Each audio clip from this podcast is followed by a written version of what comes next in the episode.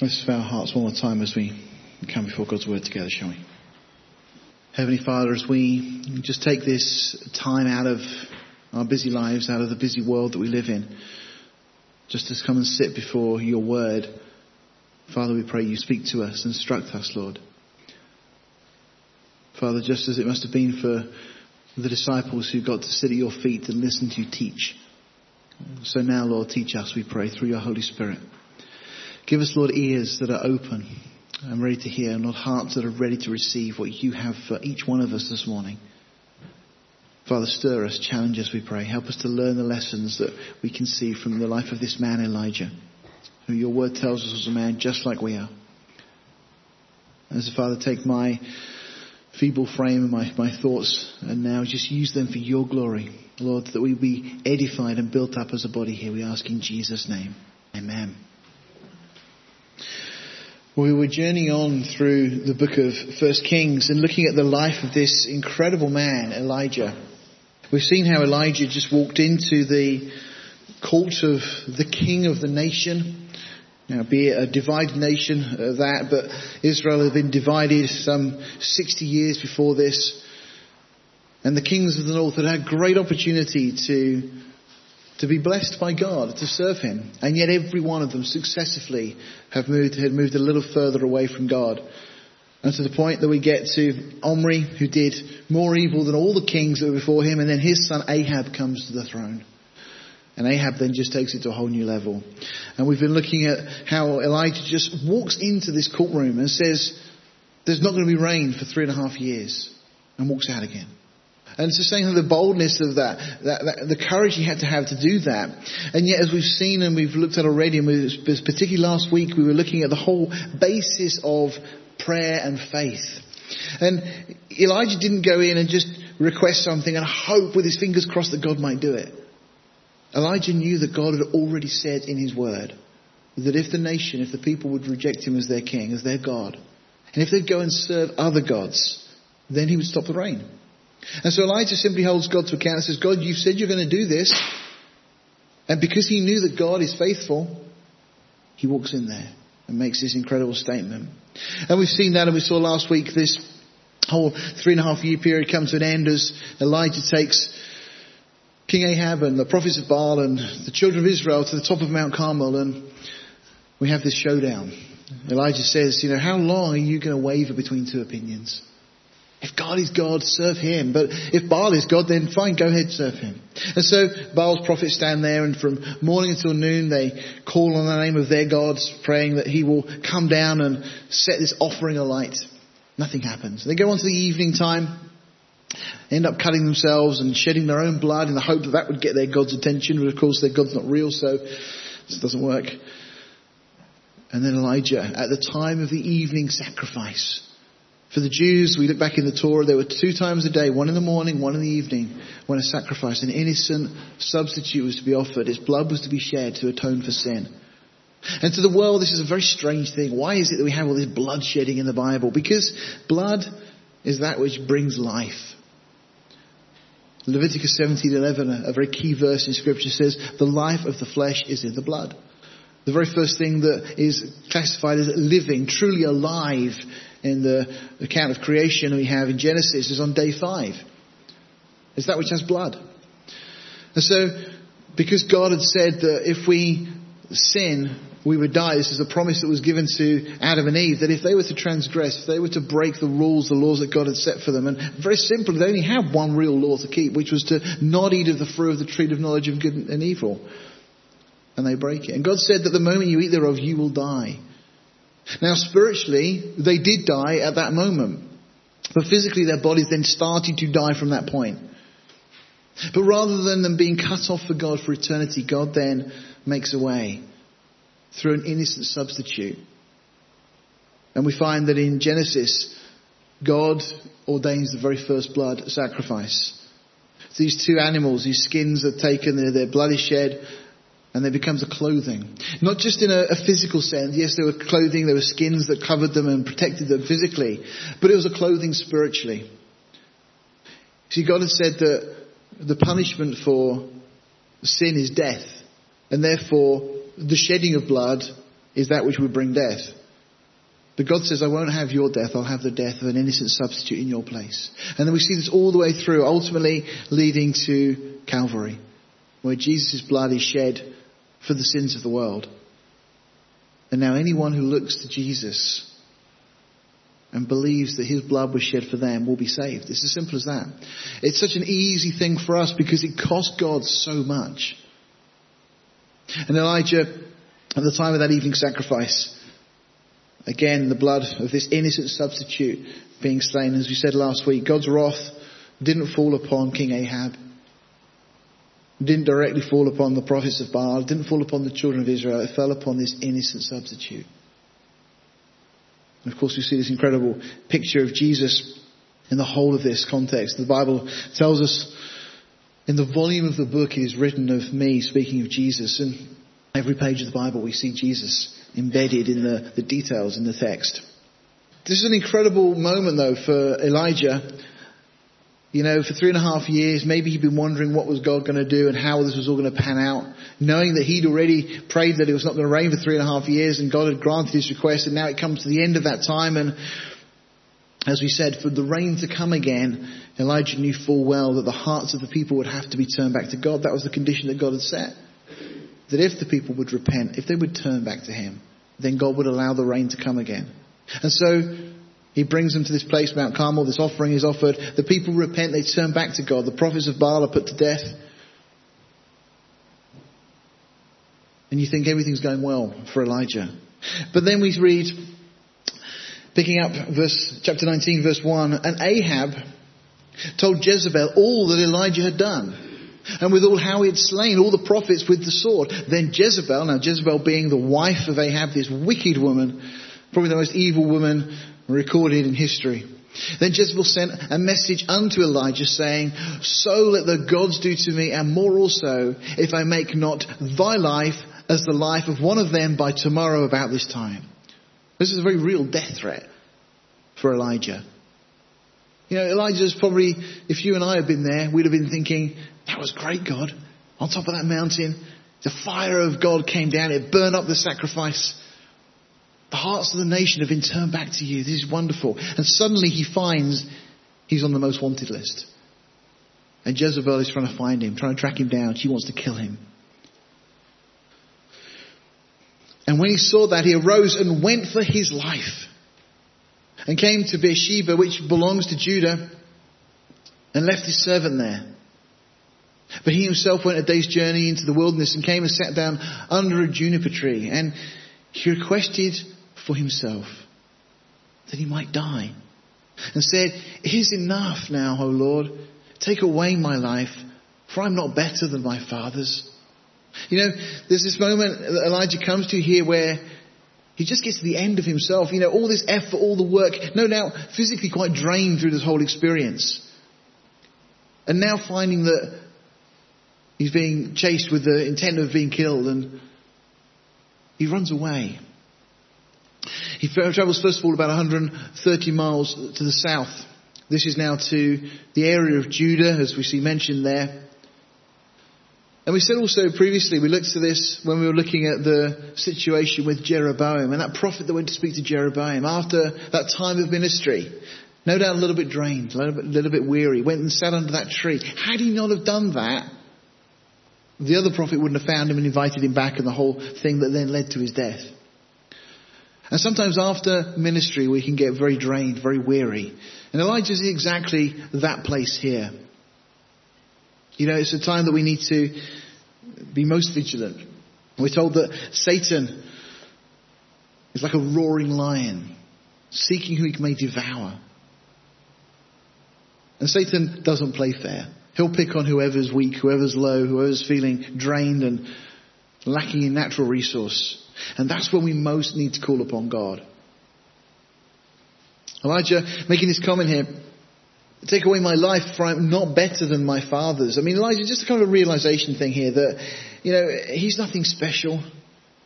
You know, and he, almost this is like, I've tried so hard, God. I really thought this was going to change everything, and it hasn't. You know, I've not achieved anything that people that have gone before me haven't achieved, and Just wishing that it could be over. I mean, you may have had moments in your life where you've been there, where you just thought, I just can't carry on. I can't keep up the pace. I can't do this anymore. You know, Lord, just, just put an end to this for me. Take me home. Oswald Chambers makes this comment, just building on these verses. He says, Elijah did an actually cowardly thing, yet he was not a coward. He ran away because he was absolutely baffled. He could not understand what God was doing. We cannot judge men by what they actually do because the reasons of two men who do the same thing may be entirely different. Another man might have run away because he was a craven coward. Elijah fled because it seemed as if he had been let down by God in everything in which he had stood for him. Quoting from Jeremiah, he carries on and says, Why is my pain perpetual and my wound incurable, which refuses to be healed? Will thou indeed be unto me as a deceitful brook, as waters that fail? Those the words of Jeremiah. Oswald Chambers comments and says, this sense of being baffled knocks everything out. A man is like a sparrow in a gale. It's not a question of losing his wits, but of realizing he has none. The battle in spiritual life is on whom or on what am I building my confidence? You see, Elijah's going to come to a, a place uh, that we're going to see where he realizes it's not about the result. And so often for us, that's what we focus on. We focus on the result. And, you know, maybe from a worldly perspective, we look at success in our, our job, in our career, in our family, in our finances, whatever, fill in the blank. And maybe we think that's the, the measure of success for us. But in a spiritual sense, maybe we look at doing things for God, being involved in ministry or service. Another quote of Oswald Chambers, he makes a comment that, you know, after the 70, he'd returned with joy after the, they said even the spirits are subject to us.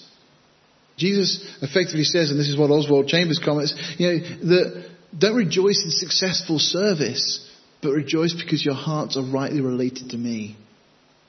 And that really is the, the same message that's coming through here. That, as Oswald Chambers is highlighting, it's about whom we are putting our confidence in. You see, was Elijah putting his confidence in the end result, thinking that that was the important thing? That the objective of all of this was to see the nation brought back to the Lord? Well, in one sense, there is that element, and yet for Elijah as an individual, God was wanting to teach him a lesson here, to show him that his confidence must be in God and in God alone. And this is one of the hardest lessons that we as Christians ever learn. Verse 5, we carry on. It says, And as he lay and slept under a juniper tree, behold, then an angel touched him and said unto him, Arise and eat. We'll look at another quote of Oswald Chambers later, but it's interesting to note that this supernatural visitation, and the angel says something so normal, so practical. Just get up, eat something. And he looked, and behold, and there was a cake beaten on the coals, and a cruse of water at his head. And he'd eat and drink and laid him down again. So God supernaturally provides this meal for him, and he's refreshed, but again, lays back down, and then we carry on. And the angel of the Lord came again the second time and touched him and said, Arise and eat, because the journey is too great for thee. And he arose and did eat and drink and went into, into the strength of that meat 40 days and 40 nights unto Horeb, the Mount of God. And so God now takes him back to a very significant place. A place where he's going to learn this lesson that God is trying to teach him. Let's just talk for a moment about this place, Horeb, because it's very significant and we'll understand a little bit more about why I think God takes him there. It's also known as Mount Sinai. Now, this is the mountain where God appeared to Moses at the burning bush in Exodus chapter 3. In the first couple of verses, we read that. This is where God revealed himself to Moses as the I am, the self existent one, the one who's there from before time began. And it was to this mountain that Moses later would lead the children of Israel after he'd led them, God's leading out of Israel, out of Egypt. It's here also then that the God gives the law to Moses for the children of Israel, for the nation, including the Ten Commandments. And it's here now that God is going to meet with Elijah and teach him this very valuable lesson. Later, incidentally, this would also be the place where the Apostle Paul seemingly would spend some time after his conversion. After Paul became a Christian, we're told that he says himself that I did not confer with flesh and blood. Now that's a good thing. You know, we ask each other, what do you think about this? You know, I want to think God said this to me. What do you think? It's a dangerous thing to do because you're then going to get a worldly, fleshly opinion. We need to just trust God.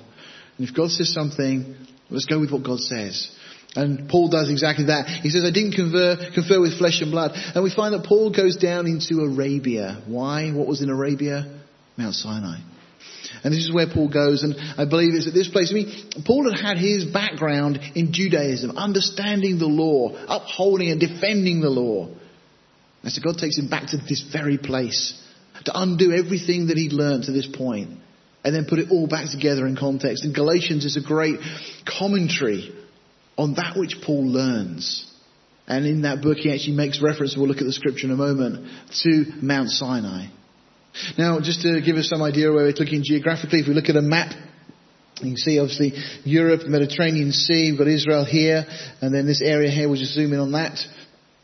So we've got the area here of Egypt, and we've got the uh, Israel up here, Jordan today here, the modern day Saudi Arabia uh, down this area here. Then we've got this highlighted area which is known as the Sinai Peninsula to this day. Now, this area here is the Red Sea. The Red Sea divides at the top end into two separate arms. Uh, you've got the Gulf of Suez that runs up here, and you're familiar, no doubt, with the Suez Canal that they uh, spent many, many uh, hours and uh, cost many lives digging through so they can make a route through into the Mediterranean here. Um, and then you've got the Gulf of Aqaba, also part of the Red Sea. Uh, so these two extensions at the side there. We're looking a little bit closer still, again, the area of Goshen. This is the area that the children of Israel lived. You can see even from the satellite picture, there's a very fertile area. This is the area that Joseph chose to live, um, where the, the, children of Israel lived in their time in Egypt. Um, when the children of Israel left Egypt, they came this way, the way of the Philistines, and they're told that they turned off this route into the wilderness. Now, the traditional site of Mount Sinai is here. This is because Helena, the mother-in-law of um, uh, uh, Emperor Constantine, ended up coming to try and find these places and put little flags in the map and say, well, that's where this is and so on. And many of the historical sites we have were purely guesswork not based upon any evidence. And so this becomes known as Mount Sinai. There is a mountain there. It's near Egypt. It's got to be, surely. I mean, that was about all the reasoning that went behind that. Um, and so the idea then, of course, and you'll find in most maps in the, the book of most Bible, back of most Bibles, I'll show you one in a minute, that the route of the Exodus some crosses over somewhere up here. Typically they'll tell you it was kind of a very reedy, kind of boggy, kind of uh, swampy area that they crossed which once again, how amazing all those Egyptians drowned in just a few feet of water, um, and so on. Um, and then this is the area that they say they travelled to. There's a lot of problems with that. We'll talk about that in a moment. But this is where the real Mount Sinai is. This is in Midian. This is where Horeb is, the mountain of God. There's a mountain today, you can see on the map known as Jabal el Lawz, the mountain of the law, it's known as. That's the map, as I say, we have in the most Bibles. And it'll give us various routes, but typically, and often it has a question mark there, um, but to show that this is where they believe Mount Sinai is, and it'll give us the supposed routes and so on of the crossing uh, from Egypt. Well, just a couple of scriptures to show you. First of all, back in Exodus chapter 3 verse 1, now Moses kept the flock of Jethro, his father-in-law, the priest of Midian. Okay? So we've just seen on the map where Midian was. It wasn't in the Sinai Peninsula.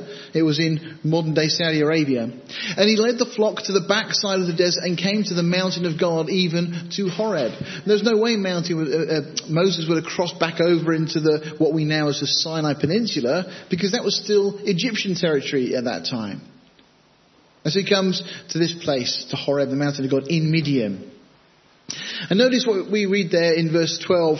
He says, Certainly I will be with thee, and this shall be a token unto thee that I have sent thee. This is God speaking to Moses. When thou hast brought forth the people of Egypt, you shall serve God upon this mountain. So there's no question that Moses was to bring the people back to the mountain in Arabia that he'd been on. Now, in Galatians, Paul, as I mentioned, a believer, been to this place, and he just makes the comment in verse 25 of chapter 4 of Galatians, for this Hagar, and he's using a type and shadow here, but is Mount Sinai in Arabia. And answers to Jerusalem, which now is and goes on. That's just, you need to read the context to understand what Paul's really speaking about there. But the point is, he makes it very clear that Mount Sinai is in Arabia. Now, there's a number of problems with the site of Mount Sinai being in the Sinai Peninsula, uh, and that is that there's no historical evidence for it, there's no archaeological evidence for it, um, there's nothing to support it whatsoever. However, this other site that I mentioned, uh, this is this place, uh, this is uh, Jabal el Lawz, uh, this is the mountain area that you can see. There's a range of mountains in this area. And there's been found various uh, evidence of dwelling structures where Israel clearly would have been able to camp at the foot of this mountain. There's an area about a mile across at the base of this mountain and we'll look at some of the interesting things that are there and see the context of what Elijah would have seen as well. Now that's just a, partly a, a picture but also superimposed. Um, there's evidence there was water in this area. There's kind of tidal marks on the ground. The water has been drawn onto this picture here. Um, but this is the idea of what it would have been like when Israel camped there there, and this large area where they could have camped, and then this bit here coming up the side of the mountain. There's a bit hard to see from this picture, I'm sure, but just here, there's a little uh, rocky structure. And you zoom in on it, you can just about see here, this is a satellite picture, this picture, there, this thing there, you see highlighted in the black. And again, you see there just about this rocky structure. Well, it seems to be some sort of place of sacrifice. This is actually a, a, diagram that's been obtained from the Saudi Arabian Department of Archaeology. Um, and clearly what we have here is a place where animals would have been able to come in and they've been kept in these kind of pens up until the point of sacrifice and there's an ash pit there and all sorts of things. So clearly at the base of this mountain there's a place where sacrifices would have taken place. Just looking at Exodus 24 verse 12, we're also told, Moses wrote all the words of the Lord and rose up early in the morning and builded an altar. Now we've just looked at that altar under the hill. And we're told, told 12 pillars according to the 12 tribes of Israel. Well also at the base of this mountain we find these 12 pillars, these, these, all these blocks that would have easily been constructed into pillars. Clearly, they're not natural formations, these have been made uh, by hand and so on. The other thing of real interest here is this place. You can just see an aerial picture here. There's a fence surrounding this compound here, but kind of a rocky structure you can just about see there. And this is again from the ground what it looks like. This seemingly is the altar where Aaron built the golden calf. Okay. Now again, it's fenced off. It's fenced off by the Saudi government. They won't let anybody in there. But on the edge, or on the side of these rocks, there is these apis bulls that have been carved and drawn into the rock face. Now, of course, that was what the Egyptians worshipped. This is what the children of Israel have coming out of Egypt. It had been part of their um, history in the sense that they've been growing up in Egypt. And of course, as Moses, they presume is now lost in the mountains somewhere. They go to Aaron and Aaron says, yes, okay, well we can get all the gold, all the jewelry, they melt it down and look, out came this golden calf. And so this is what we have. Um, there's a, a note here just simply says on that notice, um, archaeological area warning. It is unlawful to trespass. Violators are subject to penalties stipulated in the antiquities regulations passed by royal decree. So uh, the Saudi government know this place exists and they've put these uh, fences around to stop people getting to certain pits uh, and they're aware that it's a very significant place. Um, Another interesting scripture from Exodus 19, we're told, and Mount Sinai was altogether on a smoke because the Lord descended upon it in fire, and the smoke thereof ascended as the smoke of a furnace, and the whole mount quaked greatly. Now, we're told therefore that God comes down on the top of this mountain, that the top of the mountain is on fire. This is granite, this isn't volcanic mountain. Um, and you can see that the top of this here is blackened. This isn't just some kind of clever artwork on the picture. Um, Bob Cornuke um, was uh, one of the individuals. He'd been out this place, um, and I know that Ron Matson, the former pastor here, spoke to Bob Cornuke personally. And Bob had actually got a piece of rock from the top of this mountain. He took it back to America, gave it to a laboratory, and said, "I want you to check, test this and tell me what it is." And they said, "Well, where did you get it from?" He said, "Well, you tell me what it is, and I'll tell you where I got it." So they tested it, and they said, "Well, it's superheated granite." I said, I don't know what could have caused it to be heated to that extent, but that's what it is. How very interesting. because that's exactly what the Bible said we should expect. Uh, and so we have this superheated granite, granite clearly that seems to have been on fire uh, at the top of this mountain. So lots of very interesting things. Uh, also there, um, on this, uh, on the, up at the top of the mountain, uh, there is engraven on this rock some very interesting artwork. If you look here, you can see something that very clearly is a menorah. This is the Jewish lampstand. Uh, again, just engraven on the rock. Now, who did that? Why would somebody do that at this place? I just wonder whether or not at the top of the mountain, as God is given Moses the instructions of what to make, Moses goes, hang on, God, just, just give me a second, let me get a pencil. And starts making some notes and scribbling down. I just wonder.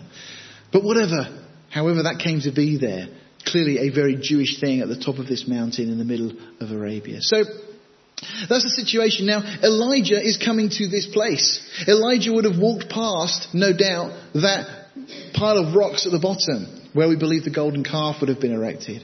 Elijah's just come from Israel where they've had golden calves that they'd set up and been worshipping.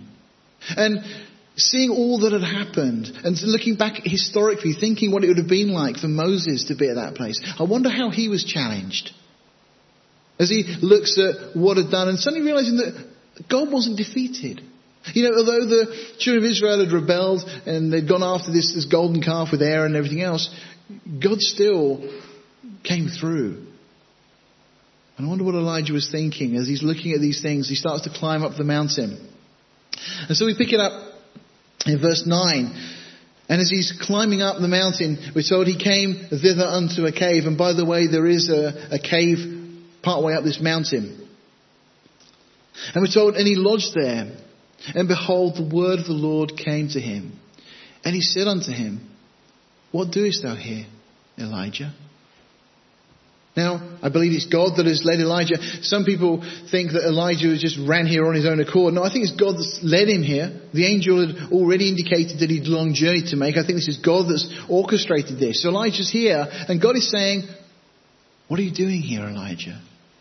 You know, it's almost as if he's on trial. And he answers the question. He said, I've been very jealous for the Lord God of hosts.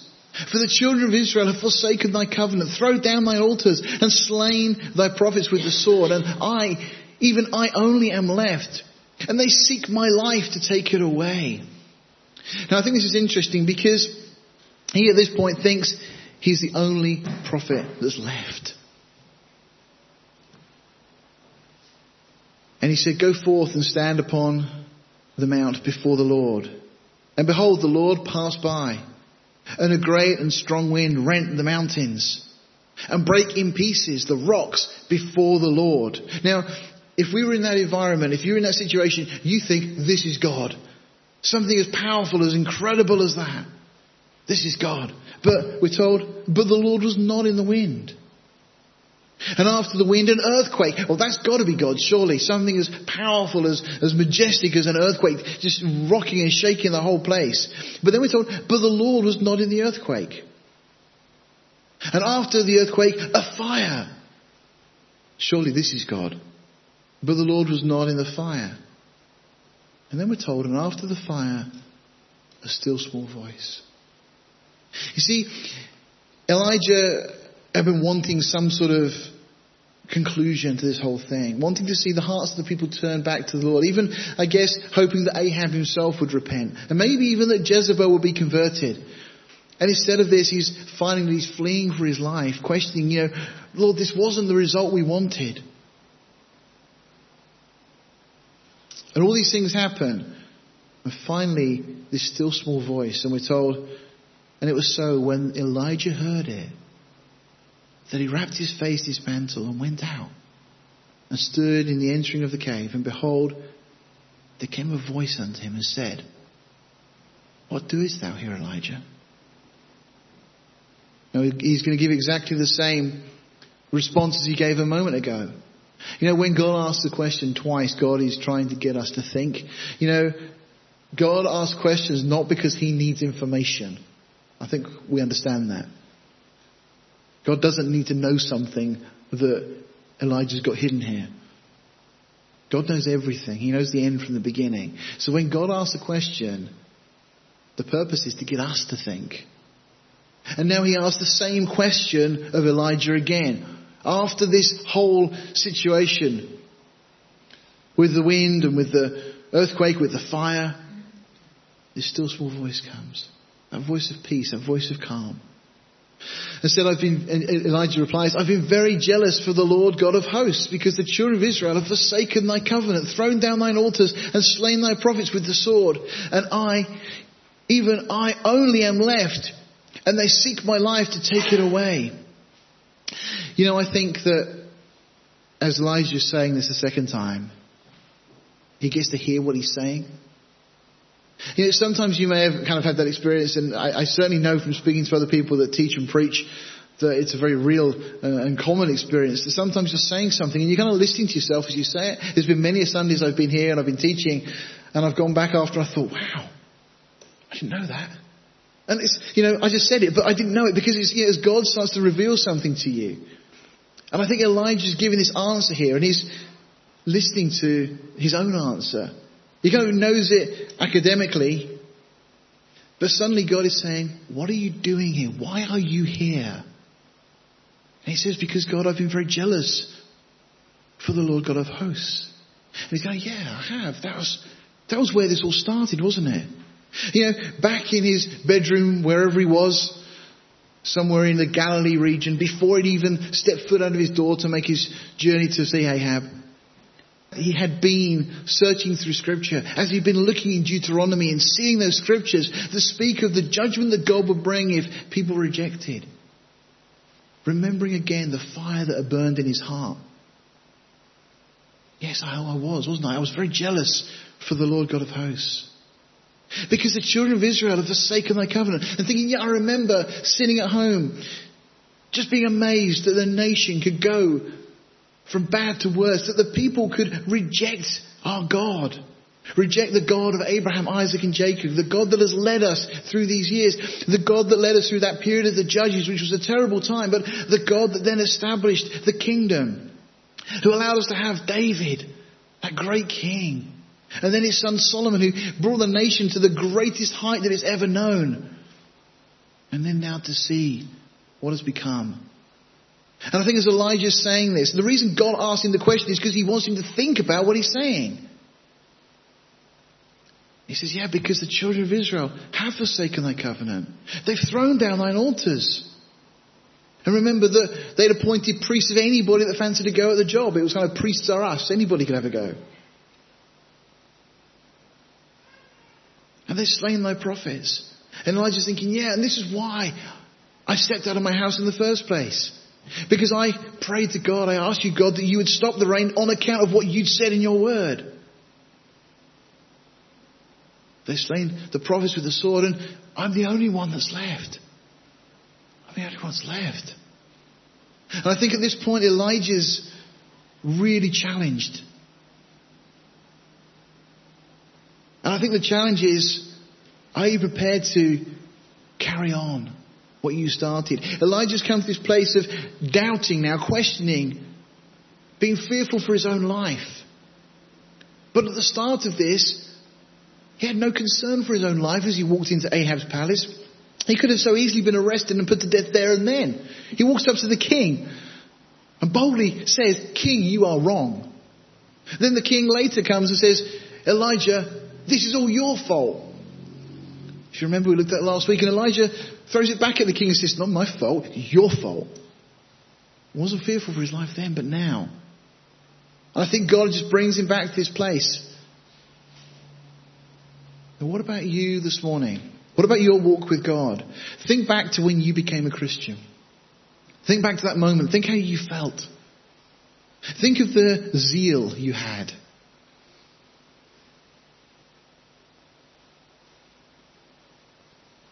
Think of the excitement, the desire you had to tell other people.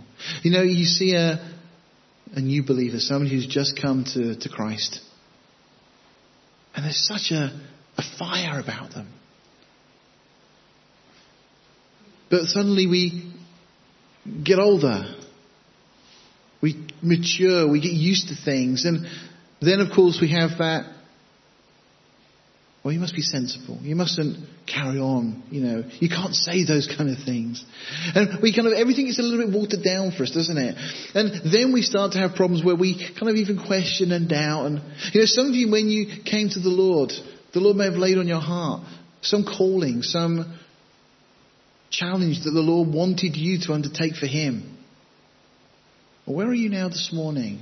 Have you become a little bit like Elijah that you've just got weary and you're resting under a tree you think, oh, I can't carry on with this, God? Well, think back to where it started. Think back to that moment when you became a Christian, when God put His Holy Spirit in you, when God forgave you your sin, when you were purchased back. The highest possible price was paid for you. At that moment, were you prepared to just abandon everything of this world and say, Yes, God, I will follow you whatever. Whatever it costs me, whatever it takes. I think that's why God asked this question of Elijah twice. Think back to where it all began. He had, as I say, been very jealous. He'd come to the end of himself, though, at this point, and we often find ourselves there where our natural enthusiasm has faded away. You know, the question for Elijah, and the question for you and I is, are you willing to complete that which you started? In Luke chapter 14, we read this, picking up verse 26. If any man come to me and hate not his father and mother and wife and children and brethren and sisters, yes, and his own life, also he cannot be my disciple. And whosoever does not bear his cross and come after me cannot be my disciple. And you know, many of us we come to the Lord and we're quite happy with those verses. Because it's like, yes, Lord, I will do anything. I will give you anything. I'm so glad that I've been saved. You saved me from hell. I don't deserve it, but you saved me. And then we move on. Verse 28 carries on and says, For which of you intending to build a tower sits not down first and counts the cost, whether he has sufficient to finish it? Lest happily after he has laid the foundation and is not able to finish it, all the behold it began sorry, all the behold began to mock him. You know, is that you this morning? Did you start with a great flourish? Did you lay the foundation and then you've kind of left off building? And others maybe look on and say, Oh, I, I thought you were a Christian. What a horrible thing that is when that happens. I'm sure at times it's happened to each of us where somebody says, Oh, I thought you were a Christian. Because something you said or did, they perceived it to be unchristian. Verse 30 carrying on saying, This man began to build and was not able to finish. Do people say that of us? Could they say that of us? That you started this Christian life. You had so much zeal for God at one point. But if you come to that place where you don't have the same fire, and people look at you and go, oh, oh I thought you went to church, didn't you? Oh, you still go, do you? Okay. But just, you become watered down. Or what king going to make war against another, sitting not down first and consulted whether he's able with 10,000 to meet him that comes against him with 20,000? Or else, while the other is yet a great way off, he sends an ambassage and desires conditions of peace. So likewise, whosoever he be of you that forsakes not all that he has cannot be my disciple. You see, it's not just the first few weeks of our Christian life. It's a continual thing. And for Elijah, it wasn't just that initial enthusiasm he had. This was going to be a lifelong commitment, and God was reminding him of how he'd failed at the beginning. Hebrews 12 verses 1 to 3 says, Therefore, we also, since we are surrounded by so great a cloud of witnesses, let us lay aside every weight and the sin which so easily ensnares us, and let us run with endurance. You know, that word's come out a couple of times. We've been looking in our inductive Bible studies in James about the trials that God allows in our lives. And that James says we should consider it all joy. Because God has a wonderful plan through those things. Because He wants us to have endurance. So that we keep on keeping on. Have, we should have run with endurance the race set before us. You know, as you said last week, you think of a, an athlete, somebody doing a 1500 meters or whatever else. And they run at a steady pace for the whole race. And in that last section, suddenly somebody will go. Somebody picks up the pace. And then they all sprint to the finish line. You know, we have got to start sprinting for the finish line. We are in the last days. We know this. We look at the world around us. There's so much that is being prophetically fulfilled. And we're told that we should be looking unto Jesus, the author and finisher of our faith. And we're just told simply, who for the joy that was set before him endured the cross. Jesus didn't quit. He didn't give up.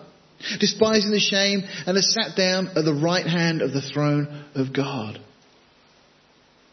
For consider him who endured such hostility from sinners against himself, lest you become weary and discouraged in your souls. The writer to the Hebrews knows what it's like and says, look, you can be discouraged. That's going to happen. But let's get our eyes on Jesus. Let's remember what he did. Jesus came with the intention of obeying his Father, of giving his life. He didn't give up. He didn't waver, not for a moment. He did it because of his love for you and I. As uh, Jared highlighted uh, during the week, I think it was a Bible study we were talking, and something that David actually brought out in one of our Bible studies in Hebrews, how the, that God declares our name before the Father. God declares, boldly, proudly declares your name before God the Father. Jesus does that. Jesus isn't ashamed of you. So we need not be ashamed of him. Galatians 6 9 says, Let us not be weary in well doing, for in due season we shall reap if we faint not. So this challenge, this call this morning, just the same to us as it was to Elijah. Yet, think back to where it began. Think back to the call that the Lord placed upon your life. Think how you felt at that moment. And then God carries on and says, And the Lord said to him, Go, return on thy way to the wilderness of Damascus. And when thou comest, anoint Hazael to be king over Syria. This is, Elijah, we're not finished. We've got more to do together. And what a wonderful thing when you suddenly realize that God doesn't need you, but He's using you. he says, Come on, Elijah. Remember, let's snap out of this. Go, return on thy way to the wilderness of Damascus, and when thou comest, anoint Hazael to be king over Syria. And then, when you've done that, and Jehu, the son of Nimshi, shall thou anoint to be king over Israel. Well, that means that Ahab's going, doesn't it? And Elisha, the son of Shaphat of Abel, how would we pronounce that? Mihula, something like that. You can mispronounce that at home later yourself. Shall thou anoint to be prophet in thy room? Hey Elijah, there's going to be others. You're not the last. It doesn't stop with you. And then God said, And it shall come to pass that him that escapes the sword of Hazael shall Jehu slay, and him that escapes from the sword of Jehu shall Elisha slay. Elijah, we haven't finished yet. And God says to you this morning, We've not finished yet. There's more to do. And then God just adds this. I love this. oh, Elijah, by the way, I still have 7,000 left. All the knees of which have not bowed unto Baal, and every mouth which has not kissed him. You know, you thought you were alone? Remember who I am? I'm God.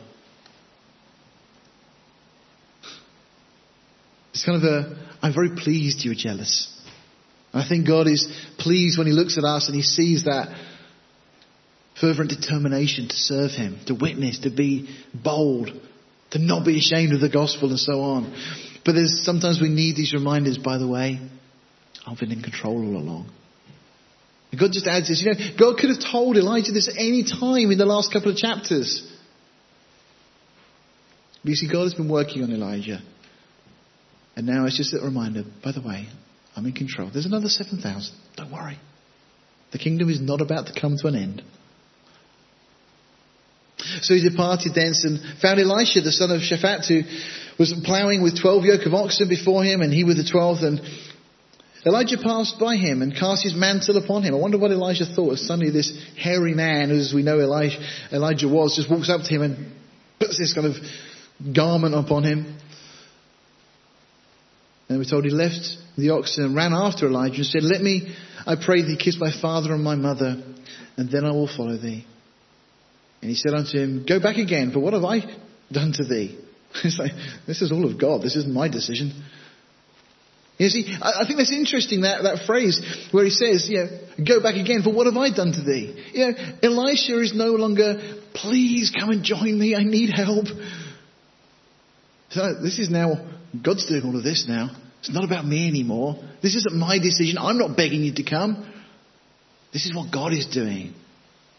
I'm just along for the ride. And he returned back from him and took a yoke of oxen and slew them and boiled their flesh with the instruments of the oxen and gave unto the people and they did eat. Then he arose and went after Elijah and ministered unto him. It's interesting that Elisha now comes and we'll see this character come to the fore. And we're told that the first thing he does is not embark on a how to be the greatest course. He comes and ministers to Elijah. In John 13, 15 and 16, Jesus said, For I have given you an example that you should do as I have done to you. Verily, verily, I say unto you, the servant is not greater than his Lord, neither he that is sent greater than he that sent him. Yeah, there's many scriptures that highlight that we should serve each other, whatever our position. Elisha just comes and serves. It's the great, it's the best way of learning, you know, just following after someone. And, you know, it's good in, scripturally to have someone that we look to, that we follow after. In the book of Hebrews, speaks there of those that have gone before us, those that we look to, who've encouraged us in the faith. And it says, whose faith follow. Be like them. Elisha is going to be like Elijah. Possibly even bolder. And we'll look at that as that comes out over the next couple of weeks.